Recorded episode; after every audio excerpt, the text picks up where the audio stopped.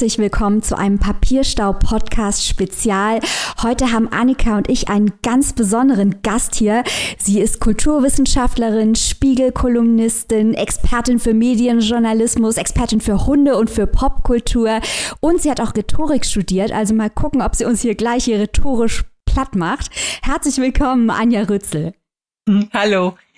Lieber Anja, erzähl doch mal bitte, wie wird man, also ganz, ganz platt gesagt, wie wird man von der seriösen Journalistin zu Expertin für Popkultur und Trash-TV und schreibt dann auch noch Bücher. Also wir haben uns deine Bibliografie natürlich genauestens angeguckt und es sind alles Themen dabei, die Maike und mich oder Maike und mich sehr interessieren, die man doch eher so in der Freizeit verordnet. Ne? Also wir mhm. gucken natürlich gerne TV, wir hören gerne Popmusik, wir lieben Hunde und du hast das große Glück, darüber beruflich schreiben zu können. Wie schafft man sowas?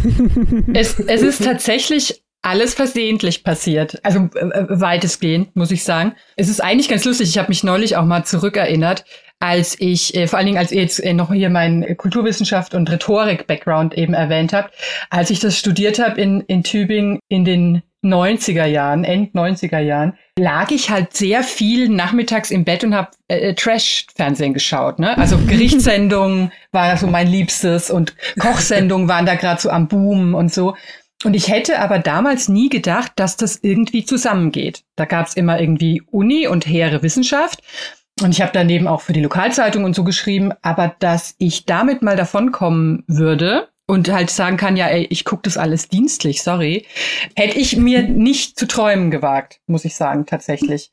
Und habe zwar damals dann auch über, über Musik habe ich geschrieben, also so klassische Plattenkritiken und, und so für den Rolling Stone tatsächlich sogar. Oh. Und ähm, ja, ja, das war, aber auch da ähm, war, ich, es ist ja so ein bisschen eher eine, eine Jungsdomäne damals noch mehr gewesen oder oder eine Altherrendomäne könnte man böse auch sagen. Da habe ich dann halt immer so Sachen wie Kylie Minogue oder sowas zum Besprechen gekriegt. Also auch jetzt nicht das, von dem die Leute dachten, das sind die ernstzunehmenden Themen. Und das mit dem Fernsehen hat sich eigentlich wirklich fast zufällig ergeben, dadurch, dass ich, also die, die Abkürzung ist, ich war Redakteurin bei der Financial Times Deutschland, was die Leute immer lustig finden, was ich selber auch ein bisschen lustig finde, weil ich jetzt nicht unbedingt die klassische Börsenexpertin bin. Äh, ich habe da auch eher viele wirtschaftliche Vorgänge, stelle ich mir sehr Sendung mit der Maus mäßig vor, wirklich, ohne Koketterie. Und als die dann irgendwann pleite ging und eingestellt wurde, dachte ich mir, na ja, äh, bewirb sich mal bei Spiegel Online als so für freie, freies Arbeiten. Weil ich dann dachte, dann bin ich halt jetzt mal freie. Ich war bis äh, dahin immer angestellt. Und so kam das, weil das sollte ich eigentlich für Spiegel Online dann über Musik schreiben. Das war der ursprüngliche Plan, weil sie meinen, für Fernsehen haben sie eigentlich, sind sie eigentlich versorgt. Und dann bin ich da über den Eurovision Song Contest, über den ich geschrieben habe, so reingeschlittert. Und, ah. äh, und habe dann doch auch relativ bald das äh, Dschungelcamp quasi übertragen bekommen. Und so ist es passiert. Also nicht strategisch geplant. Aber ich bin sehr, glück sehr glücklich, wie sich Nochmal kurz zurück zum Rolling Stone. Wenn du in den 90ern dort warst, hast du dort mit Stuckrad Barre geschrieben? Nee, also ich war, äh, ähm, der war, glaube ich, ein bisschen vor mir dran, tatsächlich.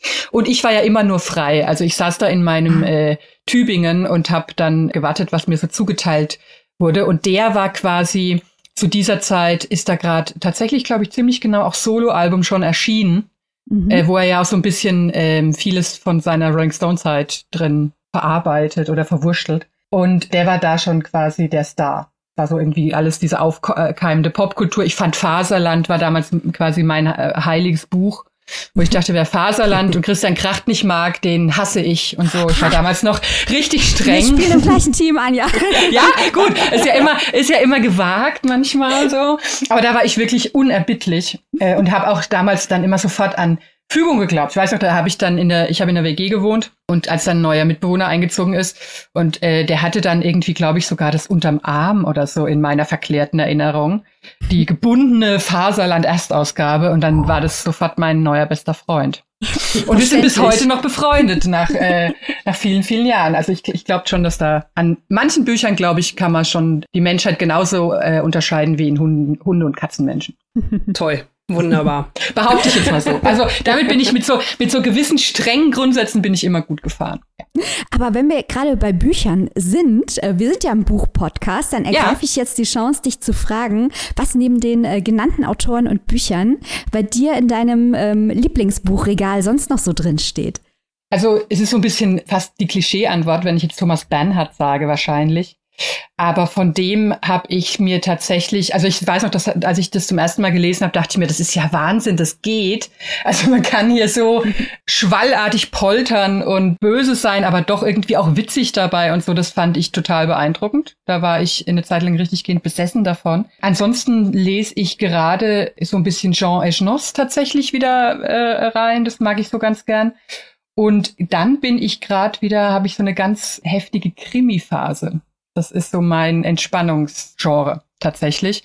Und zwar möglichst äh, verschrobene oder auch irgendwie so Krimis, die so aus verschiedenen Perspektiven ähm, äh, denselben Fall erzählen oder so. Also so ein bisschen mit der Form spielen, das finde ich immer gut. Also überhaupt so Bücher, die quasi sich, sich einer Konvention annehmen und die so elegant zer zerhacken. Sowas finde ich immer toll. Mhm. Ja, das machen also wir auch gerne. Oh ja. Also was ein Buch, das ich, das ich immer wieder rausziehe, zum Beispiel, ist hier von Queneau äh, Stilübungen. Kennt ihr das? Von Raymond Queneau? Leider nicht. Quasi, da nimmt er so, so, da nimmt er so eine kleine Begebenheit, so ein äh, Menschen fahren in einem Bus und dort kommt es zu einem Streit äh, zwischen bei Männern und diese winzige Begebenheit, die eigentlich nur so eine Zeitungsnotiz ist, die exerziert er dann durch in ganz verschiedenen Stilen. Also mal als Sonett und mal als Drama und mal als Melodrama, als Komödie und so. Und immer das sind so kleine Miniaturen, wie er denselben Sachverhalt einfach stilistisch durchexerziert. Das finde ich ganz, ganz toll. Okay, das wird gleich mal notiert. das hört sich auf jeden Fall ähm, spannend an. Das passt auch wirklich so ähm, zu den Büchern, die wir auch gerne lesen und die wir hier auch gerne vorstellen. Also mhm. alles, was ja so ein bisschen außergewöhnlich ist, gerne auch mal, wie du gerade gesagt hast, mit den Konventionen sprengt. Und das soll jetzt eine Überleitung tatsächlich sein zur Kiwi Musikbibliothek-Reihe, mhm. bei der du ja mit deinem Werk über Take That auch mitgewirkt hast. Wir haben die Reihe sozusagen als Ganzes mit aber Schwerpunkt Dein Take That Buch äh, hier vor einigen Folgen in unserer Jubiläumsfolge vorgestellt. Und ähm, also das allererste, was uns überhaupt mal interessiert, Kannst du da was zu sagen? Wie war das bei dir? Wie werden die Autorinnen und Autoren den jeweiligen Themen zugeordnet? Weil die Kiwi Musikbibliothekreihe, für alle die, die unsere Folge sträflicherweise nicht gehört haben, es geht dabei ja nicht um eine reine Biografie der betreffenden Bands oder Künstlerinnen, sondern es geht ja um ja, möchte ich mal mehr sagen, um eine Fanbiografie. Also der Autor, die Autorin ist sehr persönlich auch im Vordergrund. Bei dir, halt Take That, äh, wie hast du diese Band empfunden? Wie ist das überhaupt alles losgegangen? Natürlich geht es auch viel um Take That, aber es ist doch immer ein, ein Gespann, was da eine mhm. Rolle spielt. Ähm, wie, wie kann man sich das vorstellen? War das bekannt, dass du großer Take That-Fan bist? Oder ähm, ja, wie kommt sowas zu, zustande, diese Pärchen da? Also ich, ich fand es richtig toll, die ganze Anbahnung, weil es sehr ergebnisoffen war, sag ich mal. Also Kiwi kam so auf mich zu und hat davon erzählt und gefragt, ob ich da mitmachen möchte, weil ähm, da quasi auch schon klar war, dass ich dieses äh, Hundebuch, was danach erschienen ist, bei ihnen schreiben würde. Mhm. Und dann haben sie mich eben gefragt, ob ich mir da auch was vorstellen könnte. Und die Idee des Verlags, die sie so ein bisschen für mich hatten, war eigentlich David Bowie. Weil, oh. zu, ähm, weil zuvor war ein hatte ich ein Buch veröffentlicht äh, bei, bei Fischer, das noch, über ähm, warum ich gerne alleine bin. Äh, lieber allein als gar keine Freunde heißt das. Ja. So eine Ode ans Alleinsein äh, sollte das sein. Und da gibt es ein Kapitel, wo ich so verschiedene Kurse unternehme, um zu gucken, ob ich mich vielleicht doch mit Menschen anfreunden kann, wenn ich das möchte. Und da, unter, da bin ich unter anderem äh, dabei bei einem David Bowie Malkurs. Also wo man so ein David Bowie Porträt gemalt hat und habe halt da so geschrieben, ja, äh, dass ich den halt äh, wirklich sehr mag und dachte, na ja, wenn da andere Leute sind, die auch David Bowie mögen, dann haben wir ja schon was gemein, so. Und äh, das stimmt natürlich. Und da dachte halt, dachten äh, die Menschen bei Kiwi, ach guck mal, ne, hier David Bowie-Fan, das passt doch eigentlich ganz gut. Und ich musste aber dann sofort sagen, also jeder Mensch mag David Bowie oder fast jeder Mensch. Aber ich habe da jetzt nicht so eine totale Herzensbindung, dass ich vollkommen ausraste. Und es war dann eigentlich ganz lustig, weil wir saßen so, so äh, zusammen und sagen, ja, was, was ist denn so dein Lieblingsband oder Künstlerin, Künstler? Und ich habe so gesagt, ja, Pulp, Britpop-Helden. Äh, mhm. Die liebe ich ja heiß und ähnlich. Travis Cocker ist der allergrößte und habe das so gesagt und habe dabei gemerkt, das sage ich jetzt fast ein bisschen pflichtschuldig und dann brach das so aus mir raus äh, eigentlich und ich habe das glaube ich zum ersten Mal so ausgesprochen und sag, aber eigentlich liebe ich Take That, wenn ich ganz ehrlich bin. Es war echt so Und wir haben beide gestaunt. Wir saßen so am Tisch und so, hm. Das kam, glaube ich, relativ überraschend, wenn man mit David Bowie in ein Gespräch reingeht, dann mit Textite wieder rauszukommen, so. Und dann dachte ich mir, ich habe eigentlich zwei, und ich fand, äh, ich fand toll, dass ich in keinster Weise beeinflusst wurde, sondern es ist alles okay, wofür ich mich entscheide, so. Und mhm. Hauptsache immer, ich bin mit dem Herzen dabei, so kitschig das jetzt klingt. Und ich hatte dann nur die Entscheidung zu treffen, will ich cool sein und nehme Pulp oder bin ich ehrlich und nehme That? Also ich liebe auch Pulp, aber es ist halt auch wieder einfach zu sagen, weil die, die sind einfach cool. Also da muss ich, weiß ich nicht, da wäre ich nach zehn Seiten wahrscheinlich zu Ende gewesen. Nee, hätte ich auch schreiben können. Aber es ist halt leichter zu argumentieren oder keiner guckt dich komisch an, wenn du sagst, der Travis Cocker ist einfach der coolste Mann der Welt. Aber mhm. das mit Gary Barlow zu verargumentieren, war dann doch die Herausforderung und ich dachte mir, ich, ich dachte, die brauchen mich mehr als Pulp. so. Und, und, und irgendwie ist es, wenn ich, wenn ich wirklich jedes, jeden, jeden Coolness versuche und so von mir abstreife, dann bleibt echt Take That übrig. Das ist einfach so. Und das fand ich super, weil, ähm, und das, deswegen liebe ich das auch in der Musikbibliothek, dass es da kein Marketingkalkül dahinter gibt, äh, wer hat denn jetzt mehr Fans und welche, wessen Fans würden jetzt vielleicht eher so ein Buch kaufen oder so, sondern ich durfte da wirklich machen, was ich will. Das fand ich richtig toll. Auch was so den Aufbau und sowas alles angeht, das, das war wirklich äh, sehr, sehr schön. Also es ist auch wirklich ein, ein, super Ergebnis geworden und man merkt diese Leidenschaft, die ja jetzt auch gerade schon, wie du das erzählt hast, dieses, ich nenne es mal spontan Coming Out bei Kiwi, ja. ähm, äh, das äh, trägt also, spiegelt sich auf jeder Seite wieder und wie du auch schon vorhin gesagt hast, natürlich ist es cool, ne, hier David Bowie, Pulp oder so, aber Take That, wenn man dazu steht und das auch mit so viel Liebe rüberbringt wie du und, und äh, es macht einfach Spaß und es begeistert dann auch Menschen, die sich vielleicht nicht unbedingt so für Take That interessieren. Oder Maike? Was ist hier los? also ich habe mich ja schon in der Folge, die Annika eben angesprochen hat, in der wir über das Buch gesprochen haben, äh, äh, gegenteilig geoutet und habe gesagt, Take That, da konnte ich noch nie was mit anfangen. Das hat mich noch mhm. nie interessiert. Dann habe ich aber das Hörbuch gehört und ich fand das so charmant und so toll, war in jeder Sekunde dabei und nachdem ich durch war mit dem Hörbuch, habe ich zum ersten Mal in meinem ganzen Leben eine Spotify-Playlist mit Take That angemacht, einfach weil ich auf Herrlich. einmal verstanden habe, was man daran gut finden mhm. kann. Vielleicht kannst du noch mal einen kurzen Abriss geben für die Leute, die noch nicht zum Buch gegriffen haben, warum man Take That lieben kann, sagen wir es mal so. Also was ich an Take That super toll finde, weil die meisten, die sich jetzt nicht so innig damit befassen, sag ich mal, haben wahrscheinlich einfach noch ihre 90er-Variante vor Augen. Also die klassische Boyband, die zwar, weil es die britische Variante war, fand ich immer ein bisschen mehr sophisticated war als jetzt die amerikanischen Varianten. Fand ich ja mhm. damals schon. Und äh, dass die irgendwie so ein bisschen, also ich will jetzt nicht von Selbstironie sprechen, aber da war irgendwie doch ein bisschen, es war ein bisschen unplastikmäßiger, fand ich, als jetzt so äh, die Backstreet Boys zum Beispiel. Und wenn man die vor Augen hat, würde man denken, ja gut, das waren halt, das war halt früher. Aber an, also es gibt viele Sachen, die ich an ihnen toll finde, aber das, was mich so am meisten berührt, ist tatsächlich, dass die total super gut mit einem selbst älter geworden sind und nicht peinlich sondern total glaubwürdig und immer noch, also man kann immer noch guten Gewissens kreischen und meint damit äh, auch diese äh, End-40er äh, Männer, die da jetzt auf der Bühne stehen und nicht irgendwie ein Zerrbild aus den 90ern, das man sich einfach künst, an das man sich künstlich klammert, sondern die sind einfach mit den Jahren tatsächlich cooler geworden, so wie man selbst sich das vielleicht für sich selber auch ein bisschen einredet. und das, das finde ich total großartig an denen. Jetzt, es gab letzte, ich bin noch äh, äh das Fieber brennt gerade noch irgendwie ganz frisch, weil letzte Woche gab es ein, ja. ein gestreamtes, äh, naja, zusammengebasteltes Live-Konzert aus den Garagen und Wohnzimmern von, von ihnen in, in, im Lockdown sozusagen. Und das war schon wieder so toll und, und auch lustig. Also die sind dann auch selbstironisch miteinander und wie sie miteinander umgehen und sowas. Das berührt mich total. Und es funktioniert immer noch in der Altersvariante, diese Arbeitsteilung, ne, die man ja bei einer klassischen Boyband hat. Ne? Einer ist ein bisschen mhm. lustiger, einer ein bisschen sensibler, einer irgendwie, den versteht man gar nicht, was er eigentlich genau so möchte oder von welchem Planeten er gerade sendet. Und das funktioniert immer noch so gut in dieser Variante und sowas kenne ich sonst einfach nicht. Und das finde ich ganz, ganz toll.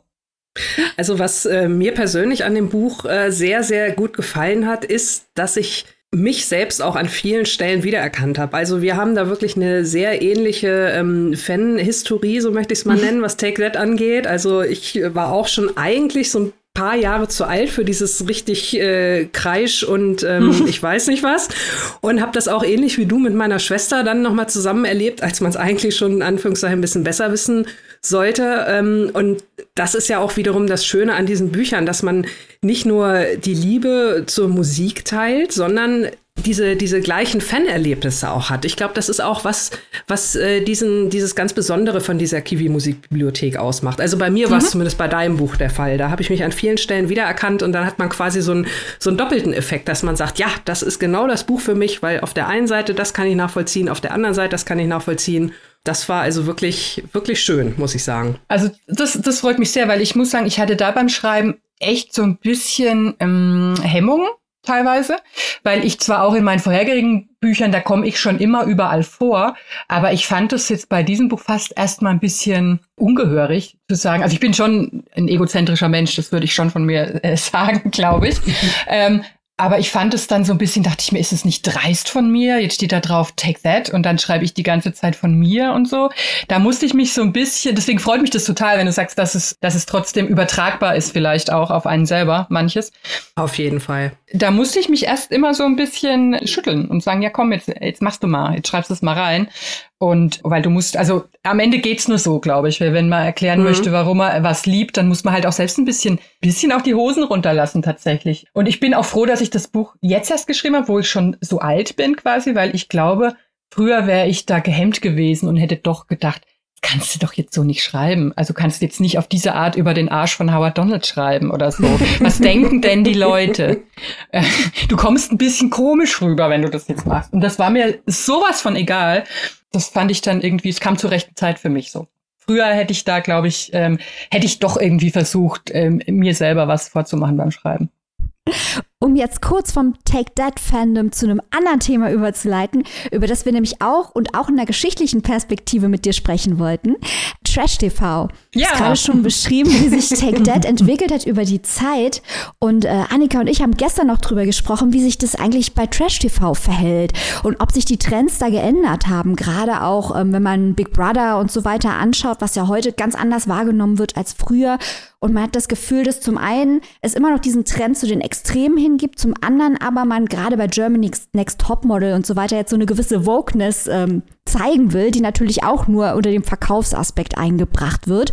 Lange Rede, kurzer Sinn. Würdest du sagen, dass sich Trash TV über die Zeit geändert hat und sich auch das Bewusstsein der Konsumenten geändert hat? Bei den Konsumenten bin ich mir leider nicht so ganz sicher. Also, dass, dass sich die Formate und das Genre weiterentwickelt hat, das auf jeden Fall. Aber gerade bei den Konsumenten, ich hoffe das immer. Also alleine, hm, es hat sich, also ich glaube, so die größte Entwicklung ist, dass sich die, die, die Mitwirkenden an Trash TV total professionalisiert haben. Also wenn man sich so die mhm. ersten Big Brother Staffeln oder sowas anguckt, dann war das ja wirklich rührend unbeholfen im, im Rückblick. Oder selbst die Leute in den ersten zwei, drei Dschungelcamp Staffeln die einfach ja wirklich reagiert haben auf was, von das sie nicht kannten oder von dem sie nicht genau wussten und äh, wo es nicht drum ging, wie, wie kann ich hinterher möglichst viele Fitness-Tees noch auf Instagram verkaufen und sowas.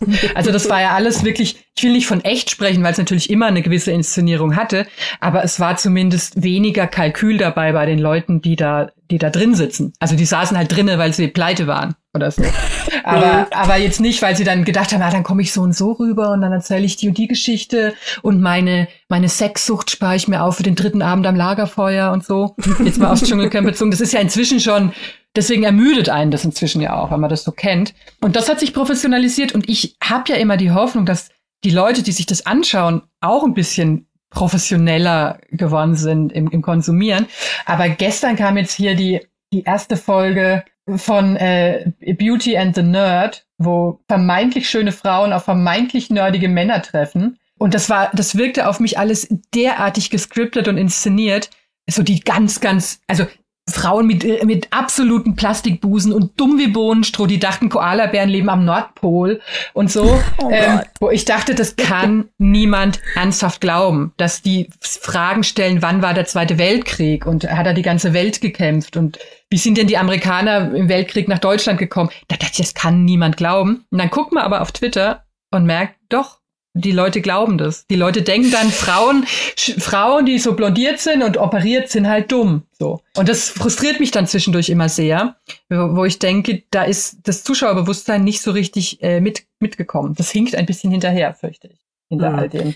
Ja, schade eigentlich, weil also es hat ja auch in letzter Zeit, ich will jetzt nicht sagen, ja, doch so ein bisschen Momente gegeben, wo man gedacht hat, vielleicht ändert sich das. Ne? Also hier dieses äh, Promis unter Palmen, diese ja. spektakuläre Mobbing-Geschichte oder ähm, es hat ja auch für diese andere tolle neue Show, Missies oder Milfs, mhm. ähm, hat es ja jetzt Proteste gegeben, dass diese Plakate, die also Frauen halt entweder in die gut fickbare Mutti, so will ich es mal nennen, oder die das kleine süße Mädchen einteilen in diese zwei Klassen. Da haben sich viele Menschen beschwert, dass die an Bushaltestellen hängen. Das muss ja nun nicht sein. Da bekommt man ja schon irgendwie zumindest hat man da die leise Hoffnung, aha, die Leute lassen sie jetzt, sie jetzt äh, langsam doch nicht mehr alles mit sich machen. Ist das zu viel Hoffnung? Ja, ich fürchte ehrlich gesagt ja, weil ich habe auch gestern, ich hatte genau gestern wieder so einen Promis unter Palmen äh, Flashback-Moment, als nämlich, also eigentlich geht's ja in dieser Nerd Nerds treffen, ähm, Frauen, ähm, Chose, vermeintlich darum, dass, dass sich da zwei Welten begegnen. Am Ende war das wieder fieseste Keiferei und Beschimpfungen vom Übelsten. Äh, Frauen als Furien, die, die dann wirklich aufeinander losgehen, wo ich auch dachte, als hätte es nicht gerade diese Diskussion gegeben, eben mhm. über, über Mobbing, das unkommentiert äh, einfach so dargestellt wird als Unterhaltungsfaktor. Mhm das ist dann schon, also ich, ich denke dann immer, wo kommt denn auf einmal dieser moralische Anflug von mir her? Aber dann denke ich mir, den hatte ich eigentlich irgendwie schon immer so ein bisschen. Und es ist für mich, für einen selber halt der Balanceakt, den man für sich selber ausbalancieren muss, zu sagen, wie, wie, wie, wie sehr kann man Trash lieben und wo ist die Grenze für einen selbst? So. Mhm. Also in der Hinsicht war Promis unter Palmen für mich auch sowas, wo ich, das ging bei mir echt so ein bisschen ans Eingemachte, wo ich dachte, wie rechtfertige ich das denn jetzt alles so von mir? Dass ich das nicht nur gucke, sondern da, dadurch, dass ich darüber schreibe, das ja auch auf eine Art jetzt nicht befördere, aber zumindest weiter in die Welt verbreite, auf eine mhm. Art. Und, ähm, und da ist es, glaube ich, immer schon wichtig, dass man sich das selber mal eicht und sagt, ich kann auf jeden Fall mit einer gewissen Freude und auch Schadenfreude zugucken, wenn, wenn Leute sich streiten. Ist so ähm, weil ich das immer noch, immer noch äh, darauf äh, festhalte, dass das auch ein, ein, ein Menschenlabor ist, das einem Sachen vorführt, die man sonst nicht so zu sehen kriegt und dass man da auch viel lernen kann tatsächlich. Aber dass man halt irgendwann auch sagen muss, hier ist jetzt äh, Schluss, das geht zu weit. Mhm. Um mal umgekehrt zu fragen, was macht denn deiner Meinung nach gutes Trash-TV aus? Also ich war jetzt ja total begeistert von Prince Charming äh, aktuell. Ich weiß nicht, habt ihr das gesehen? Nur davon Das kenne ich tatsächlich auch nur von den Plakaten an der Bushaltestelle, die also mir aber deutlich ja besser gefallen. Das ist der ja. homosexuelle Bachelor, ganz Richtig. platt gesagt, oder? Genau. Mhm. Und es ist, das hat im Prinzip ganz äh, altbekannte, also es läuft wirklich so nach dem Bachelor, Bachelor-Prinzip auch ab. Nur statt Rosen werden Krawatten äh, verteilt und so. aber und am Anfang denkt man auch, ach naja, guck, ja, kristallisiert sich auch schnell raus. Es gibt einen, den mögen die anderen im Haus nicht so und alles. Aber durch die Auswahl des Personals und vor allen Dingen dieses äh, Prinzen, ich meine, Prince Charming, schrecklicher geht's ja nicht vom Namen her. und er hat es aber wirklich so gut ausgefüllt und so menschlich, wie ich das so wirklich, weiß ich gar nicht, ob ich das so schon mal so gut gesehen habe in so einer, also vor allem nicht in so einer Dating-Show. Also da waren die Menschen auf einmal, vor allen Dingen dieser Prince, war sehr mehrdimensional und hat sich sehr offen gezeigt und reflektiert und hat versucht, diesen Leuten, obwohl die, die hatten auch so Quatsch-Dates und sowas alles. Die hatten äh, Sachen, wo sie sich irgendwie ein Analsteaming ähm, zusammen äh, verabreicht haben quasi. Also vollkommen bizarre Dinge. Und selbst das war irgendwie. Ja, okay. ja, also, so, also wie äh, so quasi den Hinterninhalat wenn man so möchte. So um so ah ja. Mhm. Und Wozu selbst das, man das? Ich, ich glaube, es, es, öffnet, im Zweifelsfall öffnet es irgendwelche Poren. Okay, okay, lass, lass mal das mal ja. so stehen. Ja. Aber Gut. selbst das hatte irgendwie eine Würde. Das war wirklich, ich weiß nicht, wie sie das hingekriegt haben. Und es waren, es waren echte Gespräche. Ich glaube, das war das Neue. Es war nicht nur dieses, es war halt so ein krasser Kontrast, weil der letzte Bachelor so schlimm war, fand ich, der Schwan-Bachelor der diese mhm. Schwanentierquäler-Geschichte da ähm, noch am Laufen hatte, äh, weil da alles so ein, ein menschliches Desinteresse aneinander herrschte. Und ich glaube, das war das, was mich beim Prince Charming so berührt hat, dass ich dachte, guck mal, wir, wir machen, ihr macht da mit. Die haben sich auch, da gab's auch Gekeife in der Villa und so und, und Bitchfights und so. Aber trotzdem haben die sich als Menschen irgendwie behandelt oder wurden wurden von dem Prinzen nicht jetzt als äh, Wühltisch, ne, wo er sich da jetzt irgendwie in die hottesten Boys raus äh, Fußbad, sondern äh, das, das waren irgendwie äh, Menschen. Das fand ich toll. Also, wo ich dann dachte, ach, guck an. Bin ich dann immer froh, wenn mich auch noch was begeistert und ich nicht schon total abgewrackt bin von dem ganzen Zeug. Ja, da ist es ja umso, umso mehr schade, dass dieses Format es nicht, sage ich mal, äh, in, die, in das große Fernsehen geschafft hat. Also nichts gegen Join oder, oder ähnliche. Ja, es ähm, läuft Programme, aber jetzt ja auf Vox gerade. Also es ist tatsächlich ah. jetzt auf, äh, die haben das nur ein bisschen verräumt. Ich glaube, das kommt irgendwie montags um Viertel nach zehn oder so. Ich glaube, da kommt jetzt nächste Woche das Finale, meine ich. Also sie haben deswegen des großen Zuspruchs und der guten Kritiken dann tatsächlich noch zumindest nach Vox gehievt. Wenn auch nicht Happy, äh, auf RTL. Happy End für Prince Charming. Ja, ja. ähm, wirst du denn auch einen weiteren Teil zu deinem Trash-TV-Buch schreiben? Weil nach allem, was du jetzt erzählst, Material ist ja da. Oder vielleicht auch eine Sammlung der Kolumnen, die du in den letzten Jahren geschrieben hast zu dem Thema. Also ich habe tatsächlich immer mal wieder, also ich glaube Fortsetzung wahrscheinlich eher nicht, weil das, ähm, auch das ist ja Teil einer Reihe. Es ist erschienen in der Reihe 100 Seiten von Reklam, was quasi so eine Sammlung ist von ja kleinen persönlich eingefärbten Grundwissen-Bändchen, die alle 100 Seiten haben. Und da gibt's dann, äh, weiß ich nicht, John F. Kennedy auf 100 Seiten, Superhelden auf 100 Seiten, die Reformation und Trash TV. und es würde ja so ein bisschen diesem Prinzip widersprechen, aber ich denke schon immer mal wieder drüber nach, weil sich eben weil sich ja weiterentwickelt. Und ich glaube, das Buch ist jetzt drei Jahre her, meine ich. Und es ist schon ja viel passiert, was man noch hätte, äh, was man noch anmerken könnte oder so. Ich bin mir bei den Kolumnen immer nicht so sicher, wie weit die über den Tag hinaus so tragen. Das weiß ich nicht so genau, aber manchmal denke ich mir so eine, nochmal so eine neue Bestandsaufnahme könnte ich mir auf jeden Fall, also ich hätte Lust dazu in irgendeiner Form. Ich habe ja jetzt äh, vielleicht auch in einer ganz anderen Form tatsächlich, weil ich sitze gerade immer noch an einem äh, dreiteiligen Gemälde, an einem Triptychon, oh. das ich äh, gerade mache über das Germany's Next Topmodel Finale letztes Jahr. Okay. Ich, ich, weiß nicht, ob ihr das gesehen habt. Da kam es ja, da kam es zu einer, einer Heirat. Heidi Klum hat eine Kandidatin getraut. Habt ihr das gesehen? Äh, nee. Es nee. war Wahnsinn. Heidi Klum hat eine Kandidatin getraut, die ihren, weiß ich nicht, 30 Jahre älteren Freund dann live im Finale geheiratet hat. Und Trauzeuge war, also diese Kandidatin hatte die ganze Zeit so ein Stofftier dabei, das war ein Murmeltier namens Herbert. Und Trauzeuge war dann ein, ein Mensch, also ein lebensgroßes Murmeltier quasi, ein Mensch in einem Murmeltierkostüm brachte die Ringe. Wer ist und da in der Redaktion? Das ist ja unglaublich.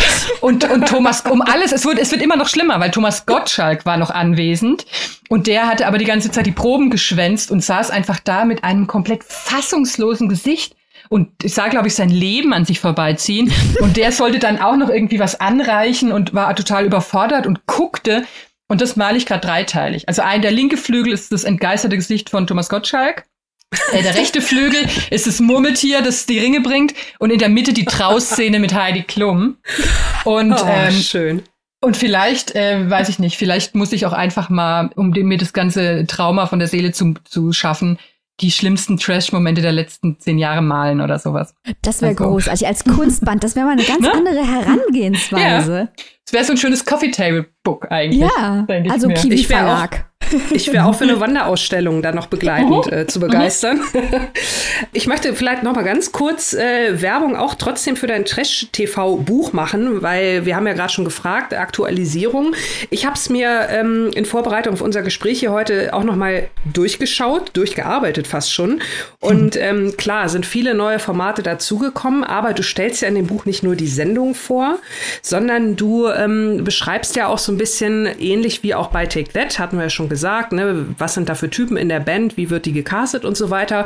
Und ähnlich beschreibst du ja auch die Mechanismen von Trash TV. Also ich möchte fast schon sagen, wissenschaftlich, wie sich das für eine studierte äh, Kulturwissenschaftlerin gehört.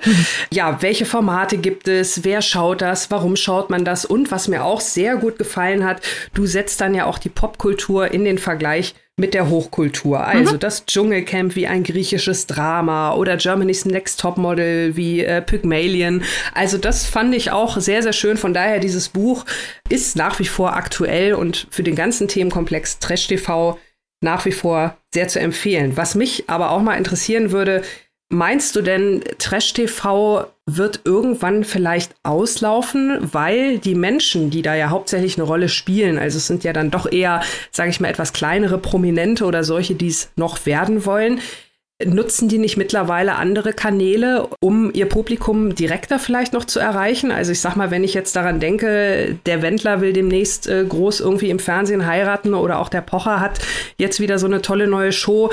Die inszenieren sich ja eigentlich mehr oder weniger rund um die Uhr auf Instagram oder wo auch immer. Ist, ist das ja. Konkurrenz oder quasi Zusatz?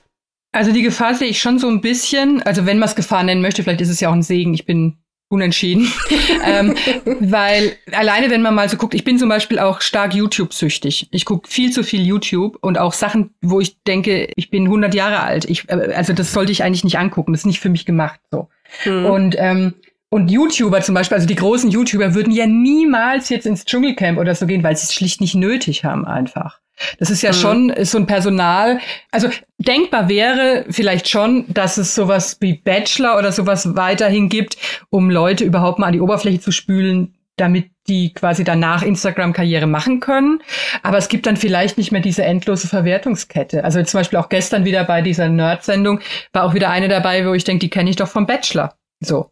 Also, dass mhm. es das halt nicht mehr gibt, dass man so diese komplette Verwurstungsmaschine dann durchlaufen muss, bis man dann genug Follower zusammengesammelt hat. Das kann alles schon sein. Und ich sehe auch so eine gewisse, also was mir so ein bisschen Sorgen macht als ich war ja schon als Kind sehr fernsehbegeistert und kenne halt auch noch viele Prominente von früher, dass die halt langsam so ein bisschen weg, weg und aussterben, ne? So die Kategorie, mhm. eben jetzt ist ja hier Gottlieb Wendehals, äh, Werner Böhm gestorben, der war ja auch im ersten Dschungelcamp zum Beispiel, Costa Cordalis ist tot. Also solche Leute, die man einfach auch braucht, damit in solchen Formaten nicht nur diese, dieses Instant-Trash-Personal mhm. sitzt, sondern einfach welche, die halt auch meine Mutter kennt oder so. Und davon gibt's nicht mehr so wahnsinnig viele. Und, und da kommt nichts wirklich nach, habe ich das Gefühl. Also ich sehe jetzt nicht, dass jetzt in, in 15 Jahren oder in 20 Jahren man denkt, ach wie schön, Max Giesinger, den habe ich schon früher immer so, immer so gar nicht gemocht. da, ähm, es tut mir leid, es, das ist so ein bisschen, das ist so mein, meine Achillesferse. Äh, aber das ist, es hat, da haben, also so Prominente von diesem Kaliber, die gehen einem langsam einfach aus biologischen Gründen aus. Und das finde ich so ein bisschen schade, weil das finde ich eigentlich immer toll in der Mischung. Von nervigen Prominenten zu Hunden. Tolle es kommen alle meine Lieblingsthemen dran heute. Das ja, ist der reine Traum. Wir sind der Wohlfühl-Podcast. Ja, toll. Also alle Leute denken ja, ihr Hund wäre der Beste. Das ist natürlich Quatsch, weil mein Hund ist der Beste. Das mal mhm. vorneweg. Mhm. ähm, ich habe dein und Annika auch, wir haben beide dein Hundebuch äh, gelesen und geliebt, in dem du ja auch Bilder gemalt hast von Hunden und Texte geschrieben hast über Prominente und ihr Verhältnis zu ihren Haustieren, ihren Hunden in diesem Fall und was der Hund beziehungsweise das Verhältnis zwischen Mensch und Hund über den Menschen aussagt. Was ist dann deine persönliche Theorie, was man an einem Menschen durch das Verhältnis zu seinem Hund ablesen kann? Also ich glaube ja, dass das, also ich glaube, dass durch meine, also nach meiner Beobachtung jetzt dieser oder meiner Recherche mit diesen ähm, berühmten Menschen, die in meinem Buch drankommen und aber auch was ich an mir selbst beobachte, ist, glaube ich, die Beziehung zum Hund immer so ein ausgelagerter Persönlichkeitsteil, was so ein bisschen ist wie eine externe Festplatte, von Wesenszügen oder Gefühligkeiten, die man einfach tatsächlich ja so ausgelagert hat. Also wo man sagt, das, das lebe ich mit bei meinem Hund aus oder so zeige ich mich meinem Hund.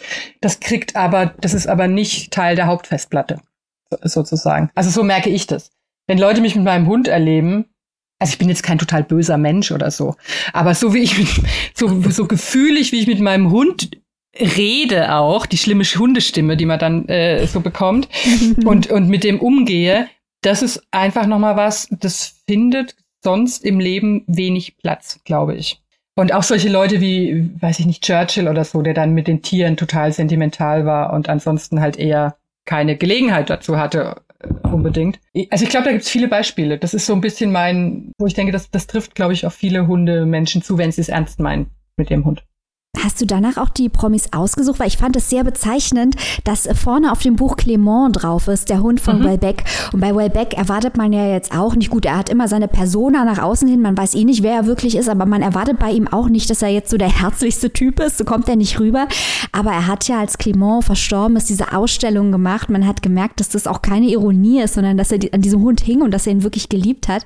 Ist es dann quasi Absicht, dass du ausgerechnet Clement drauf machst, um auf diesen Zusammenhang hinzuweisen, dass Hunde eine andere Seite von Menschen zeigen können? Ja, also der Clement lag mir in, in dieser ganzen Sammlung besonders am Herzen, weil er glaubt eigentlich auch der Grund war oder oder der Anstoß, als ich, dass ich auf die Idee zu dem Buch gekommen bin, weil er so der erste, das das war so das, weil ich hatte genau auch diese Faszination. Den habe ich ja, ich habe war mal äh, Studiopublikum in so einer äh, kleinen äh, Talkshow, Literatursendung war das eigentlich, wo Ulbeck zu Gast war und hatte den Hund dabei. Und ich wusste bis dahin nicht, dass er einen Hund hat. Einfach. Äh, war, kam für mich jetzt auch nicht rüber wie der herzlichste Hundemensch unbedingt. Und dann war ich so fasziniert davon und habe das immer im Auge behalten, immer mal wieder gegoogelt, was macht denn der Hund und, und neue Bilder angeguckt. Das war eigentlich so der erste Prominente, den ich über seinen Hund mir neu erschlossen habe, bis zum gewissen Teil.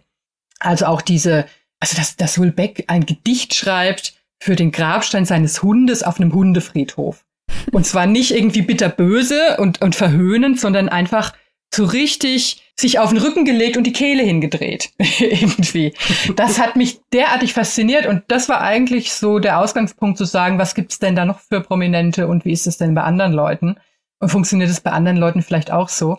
Und deswegen äh, habe ich mir das so ein bisschen gewünscht, dass der Clement vorne drauf ist, weil der für mich ein bisschen der, der, der Schlüssel zu dem ganzen Thema tatsächlich war. Und dann natürlich müssen wir hier die Gelegenheit nutzen, Juri. Er kommt ja, ja ganz oft vor auf deinem Twitter-Account, auf deinem ja, Instagram-Account. Er ist ja so, so goldig, äh, der Podenko Fox Juri. Und ich, mir sind ja schon, ich, mir ist ja schon das Herz aufgegangen, als ich das Buch aufgeschlagen habe und die Widmung gesehen habe. Da ist ein ganz mhm. süßes kleines Aquarell von, von Juri und dann steht mein, für meinen Freund Juri, so süß. Wie kam Juri zu dir? Ähm, Juri ist mein zweiter Hund. Also ich, äh, das war so bis die bisherige bisherige Drama meines ansonsten nicht sehr dramatischen Lebens, dass ich die ganze Zeit keinen Hund haben konnte. Also als Kind durfte ich nicht und dann, als ich dann immer überall äh, gearbeitet habe, war das nicht erlaubt und so weiter. Und ich habe tatsächlich erst mit, mit 40 Jahren meinen ersten Hund mir geholt, weil ich dann eben freiberuflich war und eine Wohnung hatte, die groß genug war und alles so war, dass ich dachte, das passt. Und da habe ich aber so ein ganz, das ist der Figo gewesen, so einen ganz alten Hund aus einem ungarischen Tierheim geholt, wo ich dachte, ich nehme einen, der es ohne mich, weil ich mir immer nicht sicher war, ob ich das gut mache mit so einem Hund. Und dann dachte ich, wenn ich einen nehme, der es ohne mich auf jeden Fall noch schlechter hat, garantiert, dann ist es für den Hund hier auf jeden Fall ein Gewinn, selbst wenn ich wenn ich es verpfusche. So, das war die Idee. Weil ich so dachte, den alten Köter, sorry Figo, äh, den nimmt keiner mehr, weil der einfach steinalt schon war. Und deswegen hatte ich den auch nur kurz und und das war so eine Art von Fox Terrier im weitesten Sinn, aber der hatte auch schon so einen langen Kopf. Also da war irgendwie auch nicht alles hundertprozentig, wie es mal von dem Rassestandard vorgesehen war. Und als der dann gestorben war, und ich habe immer so eine Vorliebe für Podenkos gehabt, ne? Das sind ja diese spanischen eleganten Windhunde und mit eigenem Kopf und so. Und ich, ich mag zwar Hunde, aber ich mag nicht so diese, den Gehorsamsaspekt von Hunden. Das macht mir ein unbehagliches Gefühl wenn ich das Gefühl habe, der Hund sieht mich so sehr als Boss. Das, das, mhm. das, also ich, hm, ich wäre auch keine gute Ressortleiterin gewesen und ich deswegen denke ich auch immer, ich wär, bin auch nicht so ein klassisches Frauchen, das so die Befehle gibt. Und diese Windhunde sind ja so ein bisschen eigensinnig. Und dann habe ich tatsächlich, als der Figo gestorben war und ich wusste, ich, äh, es muss sofort wieder ein Hund kommen, sonst werde ich verrückt, habe ich in so einer, es gibt so eine Suchmaske, die so im, äh, online, die so mehrere kleine Tierschutzvereine quasi aggregiert. Und dann habe ich eingegeben Podenco Mix, weil ich dachte, wenn es ein Mix ist, dann ist er ein bisschen leichter zu handeln vielleicht als ein reinrassiger Windhund. Es ist nicht der Fall. ja, mit einem Fox, das ist eine super Idee. ja, schlau, schlau. Aber es war halt, es war, dann kam halt als erstes der Juri, der damals noch Jojo Pitt hieß, ein Doppelname wie aus einer RTL 2 Serie, muss man äh, sagen. Äh, Jojo Pitt und, und ich dachte mir, oh Gott, halb Podenkovics möchte und halb Fox Terrier wie der Figo. Der Figo will, dass ich den nehme. So. Hm. Und ich habe auch, ich habe ich hänge viel in äh, Podenko-Gruppen auf Facebook und so rum. Ich habe nie mehr hinterher diese Mischung gesehen. Ich halte das schon für ein bisschen Schicksal, tatsächlich. Aber es ist ein eigensinniges Tier. ja, aber das ist doch das Sympathische. Also mein ja. Hund ist genauso eigensinnig. Was ähm, ist das für einer? Ich habe einen Krumm-Vorländer. Ah ja. Also manchmal, wird der Juri, manchmal wird der Jury äh, damit verwechselt. Es haben, glaube ich, schon vier oder fünf Leute gefragt, ob es ein Krumm-Vorländer ist. Was ich komisch finde, aber. Aber Krumm-Vorländer sind zur Hälfte aus Fox Terriern rausgezüchtet. Von Ach. daher Ah, naja. Ähm, ist nicht, die sind sich nicht ganz unähnlich und die sehen, also der, der Kopf von Juri, jetzt kommt hier der Nerd-Talk, sorry, liebe Zuhörer. Ja, herrlich. Der Kopf von Juri ist halt ein bisschen länger und der hat so Stehohren, aber sonst ja. sieht der Elvis, meinem Hund, schon ein bisschen oh, ähnlich. Elvis ist auch ein toller Name. Elvis ist super. ja. Und äh, Elvis ist auch äh, stur und hat seinen eigenen Kopf, aber ich finde, ein Hund muss so sein. Man möchte doch ja. nicht einen Hund, der immer so trottelig neben einem nee. herläuft und dann auch dieser ganze Gehorsamskram. Ich finde, der muss hören, damit er sicher ohne Leine laufen kann. Aber das war's. Ansonsten muss ein Hund doch Persönlichkeit haben, sind genau. ist ja doch langweilig. Ich muss auch, ich muss auch so lachen. Ich hatte äh, letztens hatte ich so eine Online-Lesung veranstaltet von der Taz und äh, über, also da ging es jetzt nur um die Hunde und natürlich wäre es ja auch schön gewesen, wenn einfach mein Hund dann irgendwie schön neben mir liegt oder auf meinem Schoß liegt oder so. Und ich, ich saß hier in meiner Leserecke und habe immer den Juri gerufen und der kam. Ich habe ihn immer nur gesehen, wie er so halb ins Wohnzimmer reinkommt, mich anguckt, so nach dem Motto, ne, und sich umdreht und wieder abgeht. und ich hatte hier Käse, sein Lieblingskäse, alles. Es war ihm einfach wurscht, weil er keinen Bock hatte. Und das mag ich sehr an ihm. Das erheitert mich dann doch immer. Ja, ich, ich glaube, es, es ist auch wirklich ein Gerücht, dass die Leute immer oder viele Menschen sagen, ja, ne, ah, Katzen, das sind ganz eigensinnige Tiere und die gehen ihren eigenen Weg und ein Hund ist ja eigentlich nur, äh, Anja, wie du es schon gerade geschrieben hast, so ein bisschen der, der, ja, der Büttel von dem Menschen sozusagen. Mhm. Ich glaube, ja, das ist äh, sicherlich in der Hundewelt ein groß, ein weit verbreiteter Trick, ähm, weil die Hunde nämlich damit ganz gut verschleiern, dass sie nämlich in Wirklichkeit ihre Menschen erziehen. Glaube ich ja, glaube ich ja tatsächlich auch. Also gerade so dieses, wenn er sich so hinsetzt und Männchen macht. Also es ist, finde ich, so strittig, ob ich ihm jetzt beigebracht habe, Männchen zu machen und dann kriegt er ein Leckerli. Oder ob er mir beigebracht hat, wenn ich Männchen mache, gibt sie mir ein Leckerli. Also das ist, genau. glaube ich, sehr demokratisch ausgewogen. Und es gibt ja viele Leute, die so, also Hunde, Menschen, die sowas jetzt absolut unmöglich finden oder so. Aber ich, ähm, ich, ich finde, es geht nur so. Für mich geht es nur so. Wirst du denn noch mehr Bücher über Hunde schreiben? Also ich muss sagen, es, es fiel mir doch, nenne ich schwerer, aber ich, ich habe es mir leichter vorgestellt, äh, dieses Hundebuch zu schreiben, als es mir dann fiel. Ich glaube, weil es mir so wichtig war. Oder weil ich dachte, ich will damit irgendwie so viel ausdrücken oder, oder ich, dass es nicht an der Oberfläche dümpelt, sondern dass ich noch irgendwie dann doch unterbringe, wie wichtig mir das alles ist. Und das war ganz schön anstrengend tatsächlich. Also ich freue mich total, dass ich bisher echt immer die Möglichkeit hatte, über komplette Herzensthemen von mir zu schreiben. Aber die Hunde waren, ich dachte schon bei TechZ, es ist nicht so einfach, aber bei den Hunden ist es noch schwerer. Also mal gucken, ich könnte mir natürlich vorstellen, wenn alles glatt läuft und ich dann irgendwie bald mal irgendwo auf dem Lande sitze und äh, 15 gerettete Podenkos um mich geschart habe. Was so der Plan wäre, wenn, wenn, wenn ich mir es aussuchen könnte, dann würde ich über das bestimmt noch mal was schreiben. Also das äh, könnte ich mir schon sehr gut vorstellen. Ansonsten warte ich ja immer, mein Traum wäre ja der wiederum ein weiterer Bildband Juri in Hotels. Äh, das ist so eine Fo Fotoreihe, äh, die ich irgendwie so äh, auf Instagram fortführe, weil dieser Hund unfassbar gerne in Hotels ist und dann da auch immer so posiert in den Lounge-Sesseln und so. Und äh, das wäre das wäre auch noch was, was ich mir sehr, sehr gut vorstellen könnte. Hat, hat er denn eine bestimmte Kette, die er favorisiert oder ist ihm das Hauptsache Hotel? Eigentlich tatsächlich Hauptsache Hotel. Es ist wirklich witzig, weil man, also dieser Hund lebt hier nicht schlecht bei mir, sag ich mal.